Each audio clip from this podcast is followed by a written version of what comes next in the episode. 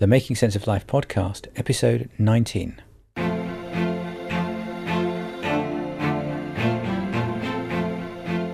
According to J.K. Rowling, life is difficult and complicated and beyond anyone's total control. The humility to know that will enable you to survive its vicissitudes. The Making Sense of Life podcast will not only empower you to navigate through a fast changing world, but also to grow in body, mind, and spirit. Inward change precedes outer transformation. As the ancient Greek author Plutarch once said, what we achieve inwardly will change outer reality. This podcast is sponsored by Logos Medical Legal. Sunil also works privately with senior leaders. Go to drsunil.com forward slash corporate to find out more.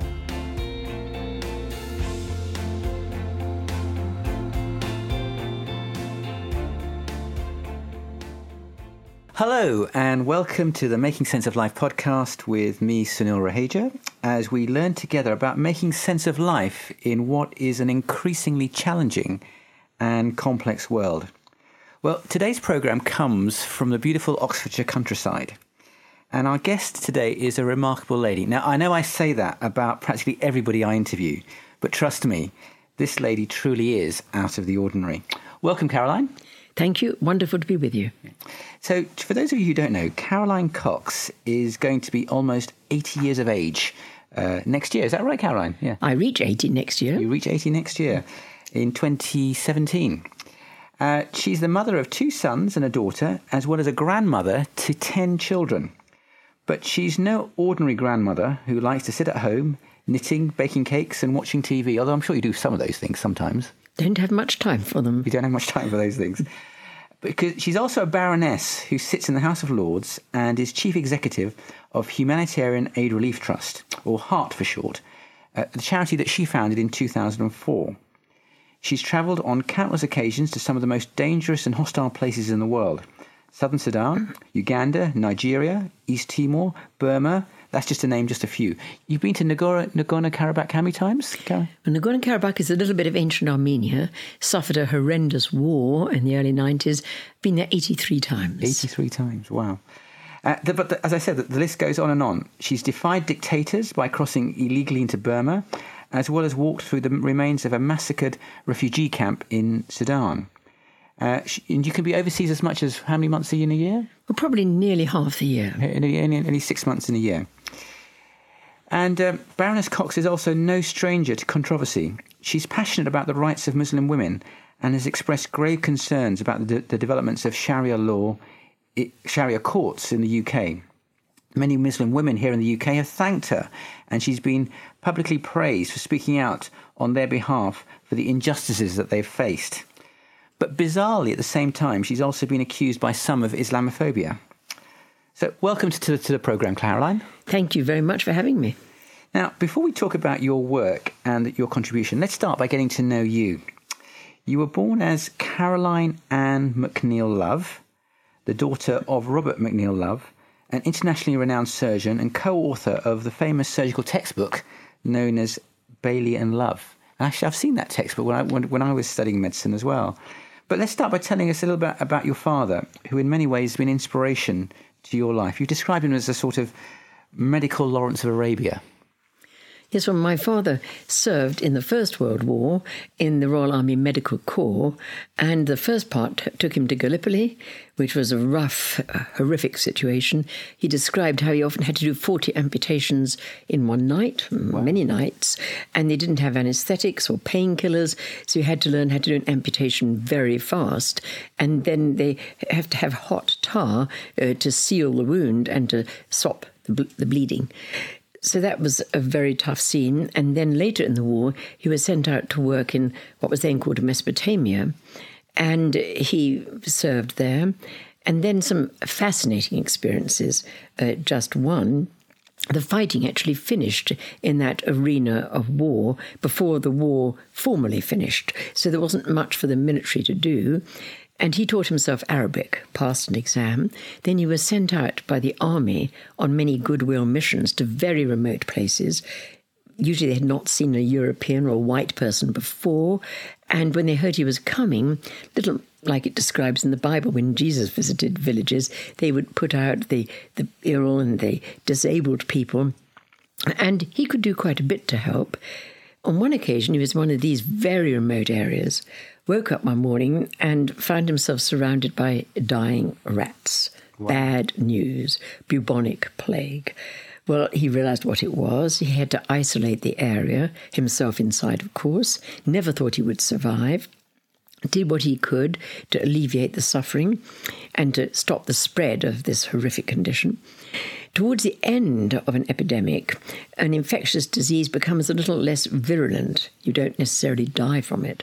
And he had an urgent message from the local sheikh, the head of the, the village, saying, Please would my father come and save the sheikh's favourite wife because she was down with the plague. So he visited. Now, she was not actually fatally ill, and but in their culture, if you're going to die, you have to die in your coffin, or they believe you won't go to heaven. So this lady was flat out in her coffin. My father tried to use all his beautiful Arabic to talk her out of her coffin, but she didn't dare get out, and while she stayed there, she was going to die psychologically. So my father thought, I've got to get this lady out of the coffin. So he looked at his limited supply of medicines and found the perfect solution. He gave her a large dose of Epsom salts, which, if people don't know it, is a laxative, which causes you to have a fairly quick uh, reaction. And all I would say is that lady was out of her coffin in 10 minutes and never looked back. Wonderful. And the sheikh was so grateful to my father for saving his favourite wife. Wonderful. What a wonderful story there. So, quite an inspiration to you. You're from a Christian family, and your faith is core and essential foundation to all that you do. Um, you were confirmed in the Church of England at the age of 11, and you recall the verse that was given to you. I think that's fascinating. Tell us about that. Yes, well, at the confirmation service, the bishop gave us a verse, and the verse given to us was Joshua, the book of Joshua, chapter 1, verse 9. Have I not commanded you? Be strong and of a good courage. Do not be afraid, do not be dismayed, for I, the Lord your God, am with you wherever you go. I must admit, I am often afraid, I am often dismayed, but I do try to hang on to that, that text, which I remember so many years later. Wow. And because you're right, handling danger has been such a part of your life, both in the form of psychological, uh, and physical intimidation. I mean, how do you handle fear? Do you I mean, as you said, you do get fearful at times? Yes, I get very afraid uh, in all sorts of situations. I'm basically a very shy person, so I'm very nervous before I speak anywhere. But in the kind of work I now do and have done for many years, we do go into quite a lot of quite dangerous areas, including active war zones. And I do get what I call my fit of faithless, fearful dread. I shrink back. I don't want to go. Life here seems very safe and very comfortable. And I remember I had one of those fits of faithless, fearful dread uh, many, many years ago. I still have them now. But on this particular occasion, our kids were still young, we were still together with a family. And this fit of faithless, fearful dread hit on Saturday afternoon. Well, you don't share the gloom and the doom, so I kept it to myself. Anyways, before we were going to fly out to the little Armenian enclave called Nagorno Karabakh that no one's heard of. But this horrific war was going on there. We used to fly in by helicopter. It's a little bit of ancient Armenia that yeah. Stalin stuck inside Azerbaijan with his divide and rule tactics. And in the early 90s, Azerbaijan wanted the Armenians out of this little land. And they didn't want to go. Uh, it's got some of the most historic churches in the world, fourth century churches, the first nation in the world to become Christian. Mm. But also, they'd already. fourth century. Fourth century. And they'd already lost, the Armenians, all of Western Armenia in the genocide perpetrated by Turkey last year when all of Western Armenia was annexed by Turkey, is now Eastern Turkey. So they lost too much already. So they resisted. And it was like David against Goliath. 150,000 against 7 million Azerbaijan, hunting rifles against tanks. It was the most high intensity conflict of the early 90s. I used to count 400 Grad missiles a day pounding down on the little capital city. It was hell on earth. So I've been there, I say, 83 times now. There is now a precarious ceasefire, but this was war. I'm used to flying in helicopters under fire. So I had my fit of faithless, fearful dread. I didn't want to go. But the next morning I went to church, and the gospel was that passage He who is not prepared to leave husband, wife, brothers, sisters for my sake is not worthy to be my disciple. And there was an extra part, but he who does leave husband, wife, brothers, sisters for my sake will find new brothers and sisters even under persecution. And I just know that again and again, when I have crossed that frontier of fear and gone to be with people on front lines of faith and freedom in some of the dark parts of the world, I shall meet the most amazing people and have the most humbling experiences and return receiving more than I can ever give. So it is important to cross that frontier of fear. And you've had to do that again and again because you said you've you, you've struggled with depression yourself as well, and a number of our listeners um, also have, have, have, had that, as, as I have myself. Um, so one of the ways you you deal with that is you go to these very forsaken, forgotten places and, and meet people and, and encourage them and receive that blessing back. Uh, but how do you, do you keep going yourself? Well, I do have depression. I've had it for quite a few years, and it's that horrible black feeling which hits in the morning and you feel really down. People sometimes say to me, Well, at your age, so I'm 80 next year, mm. how do you have the energy to keep going? And my answer is, Well, it's the pain gives me the passion, and the passion gives me the energy. And I think that's what keeps me going. That's amazing. So the pain gives you the passion, and and the passion then gives you the energy and it's in a sense it's so it's dealing with that dark side as it, as it were that you as it were becomes the fuel to to keep going and i suppose when you're in the pain realizing that this too will pass this will move on i'm not sure it moves on for me at the moment as far as my personal depression is concerned right. but it does give that passion and that does give the energy and there is a the comforting side that one does have a little bit of a feeling of a privilege of making a difference for some of the people, the forgotten peoples in the forgotten lands. And that's a comfort. Yes. So it's if you like the thorn in your flesh, but that it but in your weakness and yet seeing God work powerfully and miraculously even through your own weakness. And the huge privilege of being with people of living faith who mm. are really suffering persecution. Yes. And when they suffer, really, uh, in the countries we work, such as Nigeria, Sudan, Burma, and so on, they have such a living, radiant faith. And when they worship, they worship often with much more joy, real joy, than many a comfortable church in the West. And I think that speaks to me and says, well, faith must be real. If they can have such joy when they know they could be dead tomorrow, may have lost loved ones already in massacres, then God must be a very present help in trouble as it says in the Bible. And we're going to, we're going to learn a little bit more about uh, about some of those stories and those life experiences. But let's let's come back to you, Caroline, and just your own your own life story because I think it'll be such an encouragement to to many of our listeners. So you were edu- educated at Channing School in Highgate, North London, and you decided to become a state registered nurse, much to the chagrin of your um, teachers. Oh, the school was horrified. I mean, I was head of school for some strange reason. And of course, you're meant, if you can, to go on to prestige universities like Oxford or Cambridge. It's good for the school to have scholarship boards. And I was meant to be going on to study English. Well, when I said I was going to do nursing, the teachers were horrified. What are you doing nursing for? And I must say, I never, ever regret that choice. Nursing is a wonderful profession nursing education is a wonderful basis for life. You deal with everything from birth to death, from physical illness to psychological problems and fear. And I would recommend nursing to anyone who has a choice of options. And two of your children have done nursing as well. I, uh, my, yes, two of my children. My oldest son is a medical officer, has been a medical officer in the Royal Navy. He did medicine. My second son, Jonathan, wanted to work in the mission field. And he said the best thing to take out into developing countries and the mission field is actually nursing because it's primary health care. You're out where the people are alongside them. And my daughter also qualified as a nurse and is still nursing and linking that with mediation and uh, conciliation work. Wonderful profession. Fascinating. So you started as a, as a staff nurse at Edgware General Hospital from 1960. Uh, but just before that, you married Dr. Murray Newell Cox in 1959, and you remained married to him until, until he uh, he died in 1997. Um, tell us about uh, about Murray. Yeah. Well, Murray was an amazing man. Uh, professionally, he started life as a general practitioner.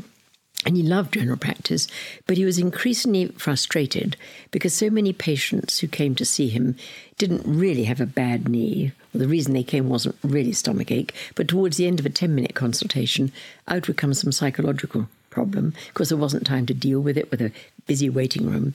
So Murray um, qualified or studied to become a psychiatrist part time, got his qualifications in psychiatry, and then went originally into a forensic psychiatry, working in the prison service, and then took on a very fascinating and challenging role at Broadmoor, which is the hospital. Uh, it is a hospital rather than a prison for um, patients who've had problems with uh, violent behaviour and maybe committed crimes. So it is a hospital for offenders. And when he was there, he wanted to introduce psychotherapy because it was already well staffed with medication and so on. So, quite a challenge, a very orthodox um, hospital, psychiatric hospital, introducing psychotherapy. But he did, and it was very well received by the patients and by the staff. And then he had a very original idea. He loved Shakespeare. He would know Shakespeare off by heart. He could quote Shakespeare well, non-stop really loved it and particularly was moved and motivated by the famous tragedies. So he then had the original idea of bringing down some of the most famous Shakespearean actors, like Mark Rylance, down to Broadmoor, who would perform some of the aspects of those major Shakespeare tragedies uh, to patients and staff. And of course, what they were doing was acting the kind of violent and challenging behavior that many of the patients had suffered from. And so it acted out what they had suffered in a way they could relate to without being too personal. And then the actors and the patients and staff would get together and have seminar discussions. And mutually, that was found to be very useful. And he eventually wrote a book about this called Shakespeare Comes to Broadmoor highly original. I don't think anyone other than it's amazing. Murray bring, bring those things together. You would have never sort of thought of that, and yet it it, it, it got a lot of acclaim. And uh, I saw his his obituary in the Independent newspaper in August 1997. It describes him. I'll just read from that. He says he listened, took patients at their word, and really noticed what they said, not just in words, but in emphasis, expression, and gesture. Perhaps the most distinctive thing about him was his respect for the dignity of patients who'd been doubly written off as mad and bad. He risked disappointment again and again. Had said once about his Broadmoor work, his Broadmoor work, that there is nobody I can't have hope about. It was, if that was the simplicity, the complexity of what was brought to bear on his therapy was dazzling. He was superbly well read in his own field, and many others had intensive friendships with a wide range of people, loved music, and was a Christian who knew, as you said, much of Shakespeare, but also much of the Bible by heart, and had a profound and well considered theology that the most striking of his therapeutic response resources was Shakespeare. Uh, not that he just used Shakespeare, rather, as you said, Caroline, he re- re- reveled in those dramas, knew large parts of them by heart, featured on them, and savoured their paraclinical precision about the sorts of extremes of evil, madness, horror, and death with, with which he dealt daily. He was honorary research fellow of the Shakespeare Institute in Birmingham University, and from 1989, an advisor to the Royal Shakespeare Company. So, in a sense, in many ways, dealing with some quite dreadful situations. And it's funny, well, funny, I don't know if funny is the right word, but in, in many ways, a preparation for your own life and the things that you, you're going to deal with. But uh, let's come back to you, though, as well, Caroline. So in November 1959, you had your first child. Um, but a few months later, you contracted TB and were in hospital with your baby for six months. And that really changed the course of direction of your life, didn't it? Yes, I must say, Robin our yeah. first son was not in hospital with me. Okay. That was one of the worst things, being separated from him at wow. age 10 months. And I was in Ward L3 of Edgware General Hospital. And I'll never forget the day they told me that I was going to be in there for six months. And I looked round this small side ward and that I'm going to see nothing else for this for six months. Yeah, no TV, no internet. No. Well, there was TV, and okay. that was a help. Yeah. But I taught myself Italian. It's a good place to learn a language. Okay. But for me, I think it was probably the best nursing education anyone could ever have.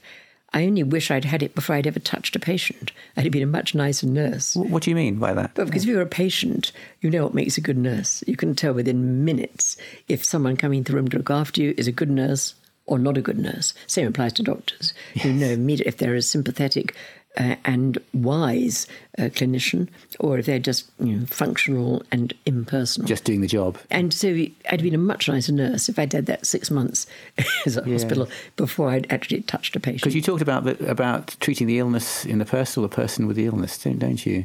And I think that also gave me a motivation to study sociology or social sciences, um, which was lacking very largely then in both medical and nursing education. That was always very clinical, very focused, and to see the patient as a person and in a cultural context which may affect the way people respond to illness and suffering seemed to me to be very important. So I then thought, okay, when I come out, I was best the three children. While I was busy having the three children, they were little. I was at home as mum, which is important. But I did my degrees as a part-time evening student.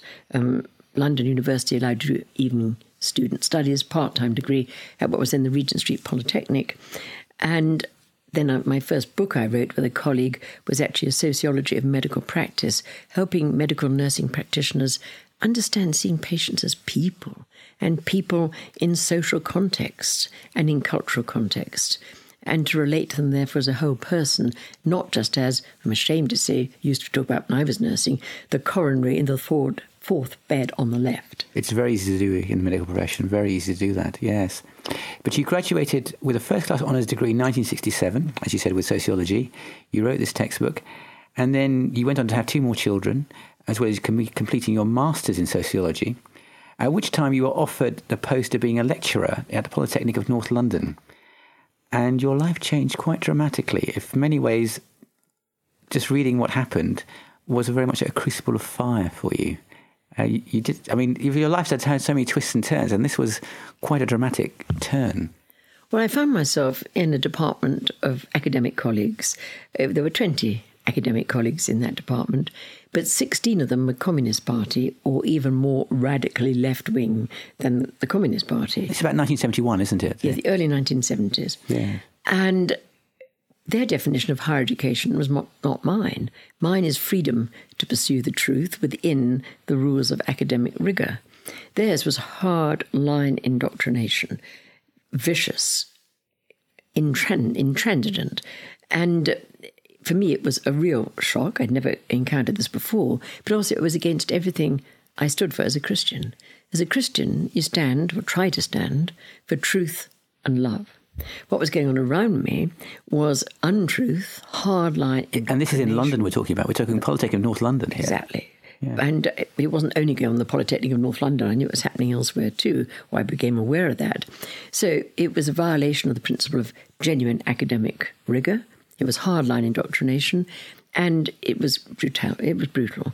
It was ruthless, and so it was the opposite of truth and love. And I tried to hold the line for what I believed in, and it was very, very tough. Wow. I can give you just one example, if I may. Yes. Um, I remember we used to have regular, or the Polytechnic used to have regular occupations when buildings were taken over by rebelling staff and students. The staff were at least as rebellious as the students were and often led these occupations. And the occupations were violent. There'd be violent picket lines. You'd have to go through very tough picket lines. And then the building would be taken over. And they would set up an occupation collective, which decreed what might be taught that day, which had nothing to do with what students had paid to study and staff were paid to study. And I remember on one occasion, one of these occupations, and there were many of them, but this I think was for me the eye opener, being there fairly early on. And this occupation was building up, and it was premised on what I knew were lies. There was going to be the appointment of the new director of the Polytechnic, and they didn't want him. He wasn't one of them. So they labelled him racist and fascist. And then the chanting of the picket lines and all the demonstrations racist, fascist, racist, fascist. And I thought, hey, that's not true. This guy, he fought against Nazi Germany in the Battle of Arnhem. He was a paratrooper. So many of his friends killed in the parachute battle at Arnhem. So he risked his life fighting fascism. As far as the racist allegation, he'd served in what was then Northern Rhodesia, and he'd done so much to help black students, he got into trouble with the regime there. So he wasn't a racist. And to have this violent demonstration based on these two lies, I couldn't stomach. So I was determined to go on teaching. So I arrived one day, went through the picket lines, pretty aggressive, and I had a group of students who were desperate to be taught. Now, it was not agreed by the Occupation Collective. What they decreed for the day was a blackboard up there, visit by what we call the Greenham Common women, who were pacifists and totally against NATO and all the things of, to do with defence. And then there was Marxism in the Third World, there was Marxism in the family. And I was teaching criminology at the time, so I met my group of students who were desperate for a class. So I we'd probably be broken up. They've got vigilantes who come round and break up unauthorized classes, but we'll go for it. So we went in a seminar room. I sat myself across the door, started teaching criminology. 25 minutes into the class, a group of these vigilantes came. They shouted through the door. I opened it a quarter of an inch. What's going on in here? I said, This is a, a BSc Sociology Criminology seminar. It's not alternative education, it's what I'm paid to teach, what these students are paid to study, and I shall continue teaching. If you want to stop us, you're going to have to push me off my chair. If I'm hurt, I'll see you're personally liable. I banged the door shut as loud as I could as a gesture of defiance, and they shouted through, Righto, we'll be back, dearie. Well, I had a moral victory. We got our hour of teaching in. Then they came back, okay, they pushed me off my chair. They subjected those students to half an hour virulent verbal abuse, and just because they wanted a class and what they paid for. Hmm. The next year, however, it has a happier ending. The student who led the assault came to see me and said, Caroline, I feel a little embarrassed asking you this. Would you mind being my academic tutor this Amazing. year? Amazing. Yeah. He said, Tony, I'd love it. I love living dangerously. but what he later said was very revealing. Now, he was an older student, uh, nearly 30. He'd worked below decks on oil tanker merchant ships, and that's not a soft life. But he said to me one day, Do you know, Caroline, it takes a tremendous amount of courage to ask to have you as a tutor. Most of the final year students would like to have you as a tutor, but they know if they ask to have you as a tutor, the other staff will fail their exams. So they dare not. And it's so hard to imagine that you're talking all again just about this is London, Polytechnic of North London in the early 1970s. And it this, wasn't this... only happening there. I know from colleagues yeah. and other, particularly what you might say the kind of soft underbelly of higher education yeah. in subjects like the social sciences, social work, teacher education, media studies. It didn't affect so much the you know the hard edge subjects like the sciences and mathematics. It was in that much more vulnerable parts of higher education, and it was happening. But very influential parts of yeah, very. and which sow the seeds for the future: media studies, uh, social work training, yeah. etc. And it was real hardline Marxist-Leninist yeah. indoctrination. And just just to emphasise that, because you also mentioned about how um, a colleague came to, to, want to talk to you in private, and, and what and what she said to you. Oh, Rosie! I mean, we worked together studying our master's degree together as again as a part-time student. And one day Rosie called me up and said, Caroline, I must come to see you. I said, Well, of course, Rosie, we're friends. She was married to one of the lecturers in my department. And she came in floods of tears. And Kevin was her husband, and Kevin had just joined the Communist Party. And they told him that either his wife Rosie had to become a communist or he had to divorce her. Well, she came desperate, but she would not divorce him. I'm sorry, she would not become a member of the Communist Party. So he divorced her, and she was desolate. And I must say, he walked around uh, looking like a cadaver. He was torn apart. But the Communist Party demanded it, the iron law of Lenin demanded it, and he divorced her. It was that powerful. Why do you think people like this could become so, what's the word, indoctrinated, so sort of obsessed with, with communism or with this? What, what, why do you think that happened? Well, I've observed it, so I can only go by my observation, but I think you know, in the physical world, nature abhors a vacuum. The same applies, I think, in the spiritual and psychological worlds. And England had been subjected in the 1960s to the extreme relativism of anything goes, flower power, extreme hippie. Yeah, the no 1960s, values. sex, 1960s, drugs, and rock and roll. Yeah. Sex, drugs, anything went. Hmm. And I think that undermined a lot of the value foundations. And into that kind of vacuum came hardline Marxism Leninism. And totalitarianism is totalitarianism, it requires complete subjugation. But you could see people almost lost their souls. That when they became members of the Communist Party, like poor Kevin, they had to give everything to totalitarianism, and it took over their lives. And it's probably the something about the emptiness that they had within that they had to grasp and totally embrace that. Um, but in a sense, it's such a huge cost. It was a huge cost them personally and a huge cost to us as a society. And we're still reaping the whirlwind. Yes. And again, this is all preparation for your, for, for your future as well. Um, those harrowing experiences became the subject of, of your book, Rape of Reason, uh, which you authored with two other lecturers from the Polytechnic of North London in 1975. And this, it's amazing how, I would say, how Providence, how God works really, because that was picked up by Bernard Levin, an influential columnist, columnist for the, um, the Times newspaper. And he described it as the most important book for the future of democracy that he had read in 10 years. And he devoted all three of his columns in the Times newspaper for that week. That was September to October 1975. And a chain of events then ensued from there. Tell us about that chain of events, which again, you could never have imagined. You would never have thought it would go that direction. Well, Bernard Levin was my lifeline because I wrote the book and you don't write and run. So I was going back to the department to face the music and very nervous. But on the morning before the book was published, the phone went. I was getting kids ready for school. But anyhow, Bernard Levin was on the phone and he said, I've just read your book, as you said, and I think it's the most important book for the future of democracy. I'm going to cover it in tomorrow's Times, a complete lifeline for me. And then he said, I'm going to devote my remaining two articles this week to discussing it. It's such an important book. He'd only before ever written a trilogy, three articles on one theme, for Mozart and Solzhenitsyn. So oh, we're right. in good company. Yes. But that, of course, got the book known, and I think got me known.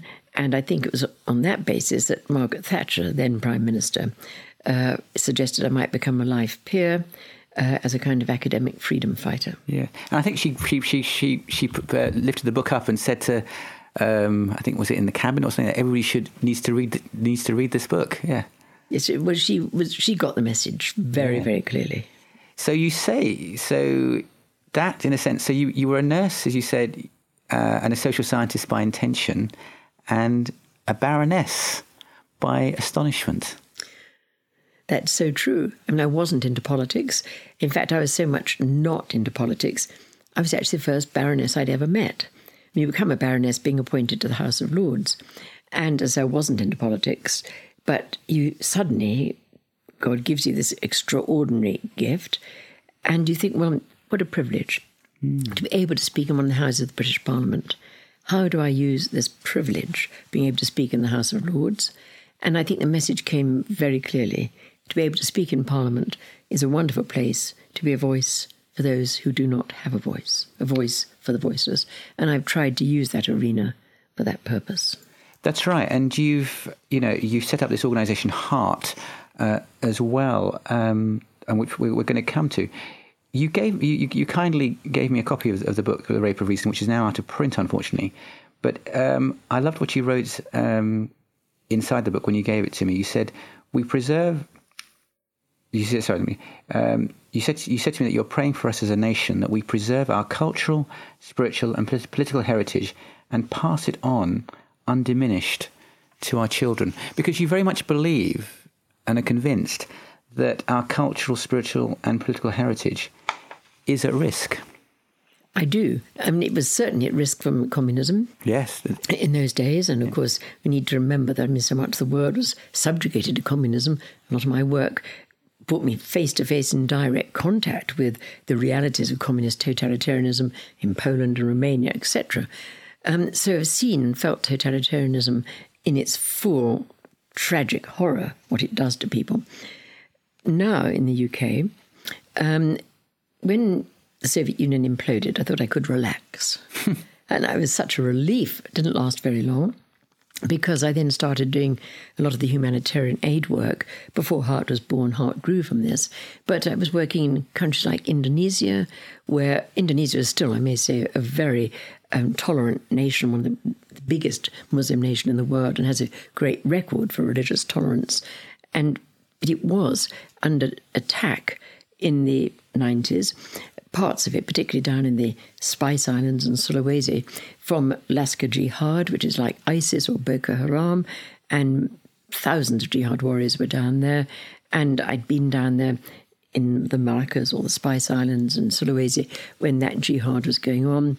Also been in Sudan when the Islamist uh, president uh, declared jihad against all who opposed him, and that was a horrendous war from 89 to 2005. Two million died, four million displaced, thousands taken into slavery.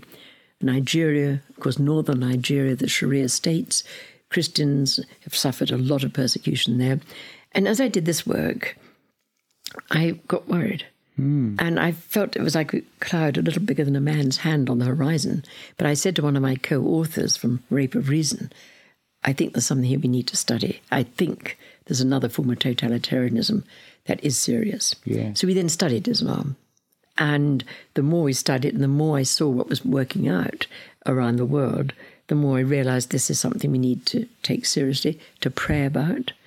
And I and my colleague John Marks wrote a book on Islam, which deals with the basic um, values, the basic say, epistemology, the theory of knowledge, its theology. And what was very interesting when we did that academic study, we found in many ways the sort of orthodox Islam uh, fits right within the framework of totalitarianism.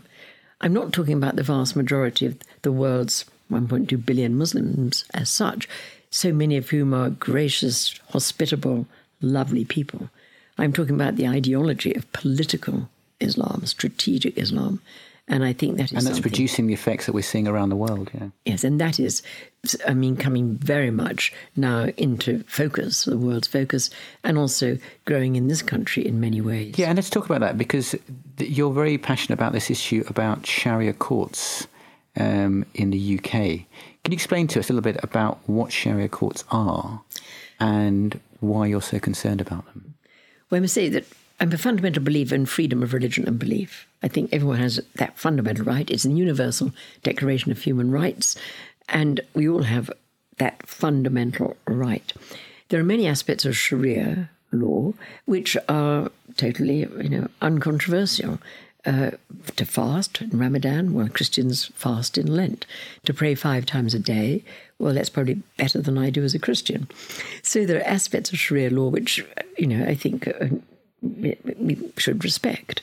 But there are aspects of Sharia law, and they're being applied in Sharia councils or courts in this country that are utterly incompatible. In what sort of way? With the fundamental laws and values of our country, and particularly the gender discrimination.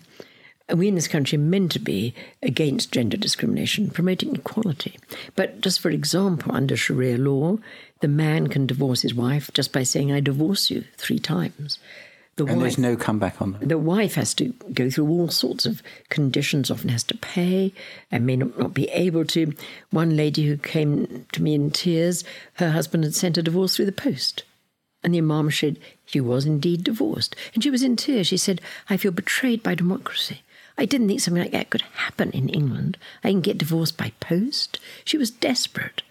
Um, another aspect that's really against our fundamental laws is polygamy. In Sharia law, a man can have, legitimately according to Sharia law, four wives. Well, in Britain, we don't allow bigamy, but we allow polygamy. And some of the Muslim women whom I speak to, and one very brave Muslim lady who's written a report and put her name on it, Habiba Jaan, and it's available. She described, for example, uh, the situation for 50 Muslim women in the West Midlands and how some of them were married into polygamous marriages without even being aware there was another wife. They also didn't realize that if they were married with an Islamic marriage that didn't bring with it a legally registered marriage, when they were divorced, they'd have no rights whatever. They'd be left completely destitute. They might lose their children under Sharia law. And the fact that domestic violence is allowed.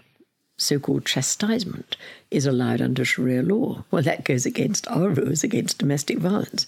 And the Muslim women are really suffering in this and country. yet, very few people talk out, talk about this. Well, I know they do, and I think it's really important we do talk about it because Muslim women in this country are suffering in ways which make the suffragettes turn in their graves. So, one aspect of that original calling to be a voice for the voiceless, I think, needs to be played out in this country. I will still speak out for the suffering, the persecution of people suffering oppression in other countries, Christians in places like Nigeria, um, Sudan, but also Muslims in places like Burma or in Blue Nile in Sudan, or Buddhists in Shan State in Burma. I'll speak for the oppressed with passion in places where we work around the world, but I can't ignore the suffering of people in this country. So, what are you doing about that in, in Well, this country? As one way of trying to raise awareness, because as you say, people don't like talking about it, they're terrified being labelled Islamophobic. As you yourself have been as well. Well, there was a rather nice article in the Telegraph not so long ago, which was headed. I didn't write it. The, the Telegraph um, writer wrote it. They'd love to call me Islamophobic, but I love Muslim women. Yes. And I do love the Muslim women, and a lot of them support my work. So, in an effort to raise awareness of what is unacceptable in the operation of these Sharia courts and councils, is uh, the introduction by myself of a private member's bill into Parliament, which deals with the aspect of gender discrimination causing this suffering for Muslim women in this country and children, but also the threat to the fundamental principle of democracy of one law for all. Last year in the UK, we celebrated 800 years of Magna Carta. Well, with this parallel legal system, we're at risk of going back to pre Magna Carta days. It's really serious. And we do need to speak up. On behalf of the Muslim women who are suffering in ways that are totally unacceptable, and on behalf of our, as it said earlier, our spiritual, cultural, and political heritage, we have an obligation to pass that on undiminished. I'll tell you just one little story of the kind of suffering. There's a friend of mine who's a gynecologist, and a Muslim gentleman came, aged 63, with his Muslim wife, aged 23. And the husband said he wanted my colleague to perform repair of hymen operation on his 23 year old wife, which actually is an illegal operation in this country. So my colleague said, Well, why do you want me to do it? It's an illegal operation. To which this 63 year old man said, Well, I want to take my wife back to Pakistan, marry her off to somebody else. He will then get a visa to come to Britain, so she can bring him back to Britain with a visa, and I get £10,000 for this, which is very helpful because I'm unemployed. Think of the plight of that 23 year old girl. Tragic. You know, he, her husband wanted a repair of hymen, illegal operation, so she could get married again to someone in Pakistan, so he could get a visa to come back to this country. And I think what's so tragic is that we then don't want to talk about these things because we say that we're upsetting people's culture. And yet, it's, and by saying that, we're ignoring the human cost. Absolutely. Well, the, last year there was a an organi- very, is a very good organisation called Karma Nirvana, and they established a day of memory for the victims of so-called honour-based killings. Now, obviously, the victims of the killings couldn't be there, but quite a few of the survivors of honour-based abuse and violence were there, and I know some of these very brave ladies who were prepared to come and speak out. And I was asked to speak at this conference. And so many of the women who spoke said, when they went to the police for help for this so called honour based violence, uh, the police wouldn't intervene for in case they upset cultural sensitivities. So I asked a question in the House of Lords the next day.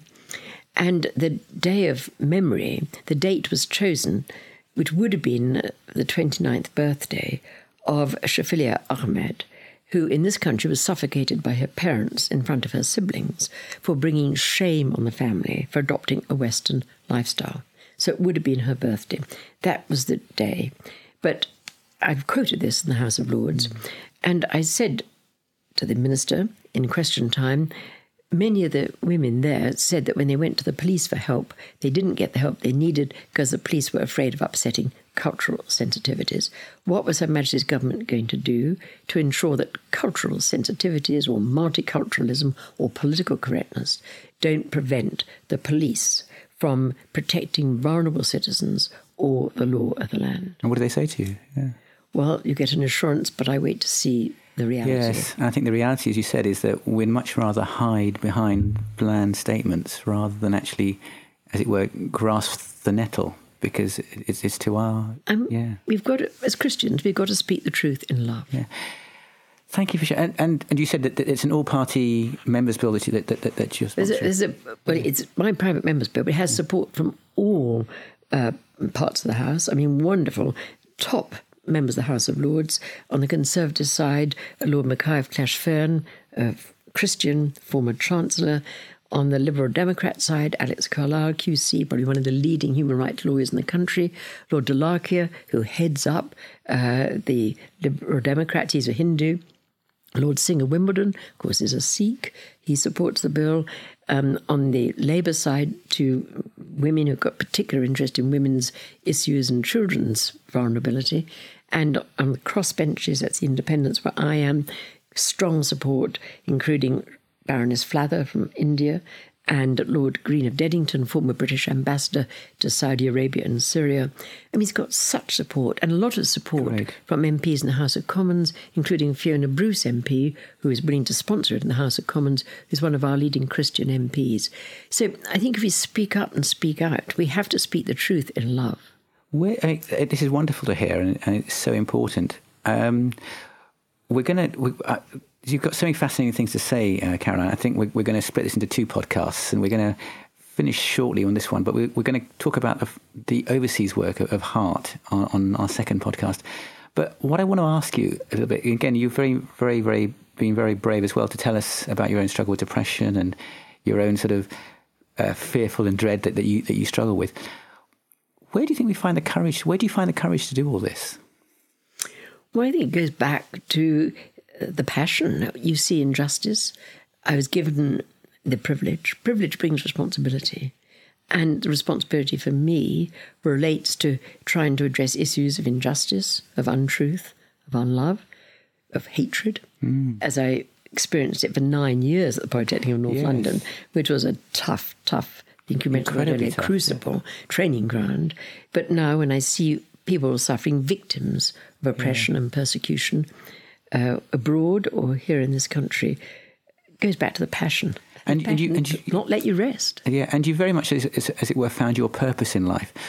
You know, one of the things we were talking about is that people are living longer, and people can obviously anything can happen in life, and there are still, you know, terrible diseases as we get older into our seventies, eighties, nineties, dementia, for example, and things like that. But by and large, I think we can expect to live with greater health, greater vitality than maybe our parents and grandparents. What do you what would you say to people as they face retirement and as they look ahead to their fifties and sixties and beyond? What would you say to them about their especially in a world that's full of so much suffering? Maybe they don't need to, they, they're not going to do what you've done, but maybe but there are certainly areas where they can make a difference. I think I'd say two things. I mean, one is now from my great age, looking back. Um, well, I think when you're younger, um, you look ahead and you think, well, maybe reach 50, 60, that's retirement age. But we need to remember that with the normal life expectancy nowadays, for the majority of people, reach 50, you've got at least a quarter of a century of active life ahead of you. So, how are you going to use that gift from God? And one of the sayings that I hang on to, and I think it's, I find it very helpful, and I find often talking to students or other people, they seem to find it helpful too. It's, it's a well known saying, but I think it's very profound. God doesn't want our ability, He wants our availability. Not our ability, but our availability. And if we're available to God and just say, God, how do you want to use me? Then He'll give us the ability to do what He wants us to do. And so it's that availability to God and and, and being willing And I think so often we say I haven't got anything to give. I haven't. I can't do very much. But it's being available, saying, "Okay, use me in all my weakness and, and failings." and just eh, you know, I may feel you know, as, as I do, I'm basically very shy. We say God It's amazing chose to hear you say that. it's absolutely true. God chose the weak and the foolish. He found his right number in me. But if if God opened, I think going through life, if God opens a door in front of me, and it wasn't my ambition, I didn't manipulate it or contrive it, but this door opened, and some have been extraordinary doors. But you go through that door, sometimes with fear. But then cross that frontier of fear, go through that open door, God can open up new horizons for you. Yeah. You'll meet people you would never have met before. new opportunities open up that weren't there before you went through that door. So, at any stage in life, I think it's a question of trying to be available for God and being willing to go through the doors He opens. And I suppose, courage is not the absence of fear. Courage is moving forward, still afraid. And then that gives you opportunity to see God work and to see things happen that you might never have dreamed possible, as your life very much shows. Yeah. And to meet the most amazing people one would never have met Yeah. but hadn't gone through those doors. Now, there'd be different doors for everybody. I mean, mine have taken me to strange places, wonderful places, frightening places very often, uh, around different parts around the world, but also to challenges in this country, which I wasn't looking for, but are there. And I think it's a privilege, a responsibility to try to address them. But there'll be different doors for different people. But it's a question of being available to go through those doors. For some, it may well be on on one's own doorstep. Yes. But that availability, then God will give the ability to do what He wants us to do in His context, in His time. Well, Caroline Baroness Cox, uh, thank you for an amazing conversation. You've whetted our appetite for uh, podcast number two that will, will come up soon. But thank you so much. Remember, it's our availability that's more important, and God will use our availability in, in His own purposes. Thank you very much. And uh, we look forward to, to, to carrying on more and talking about the work of HART uh, that you're very passionate about as well. Thank you. Thank you so much.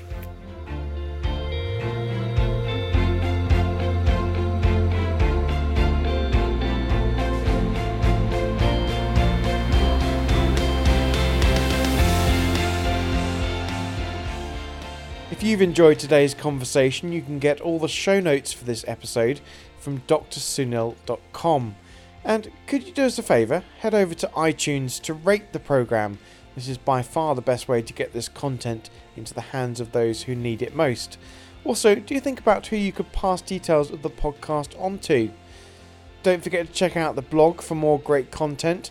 That's drsunil.com, helping you to make sense of life in a challenging and complex world. Until next time, goodbye for now.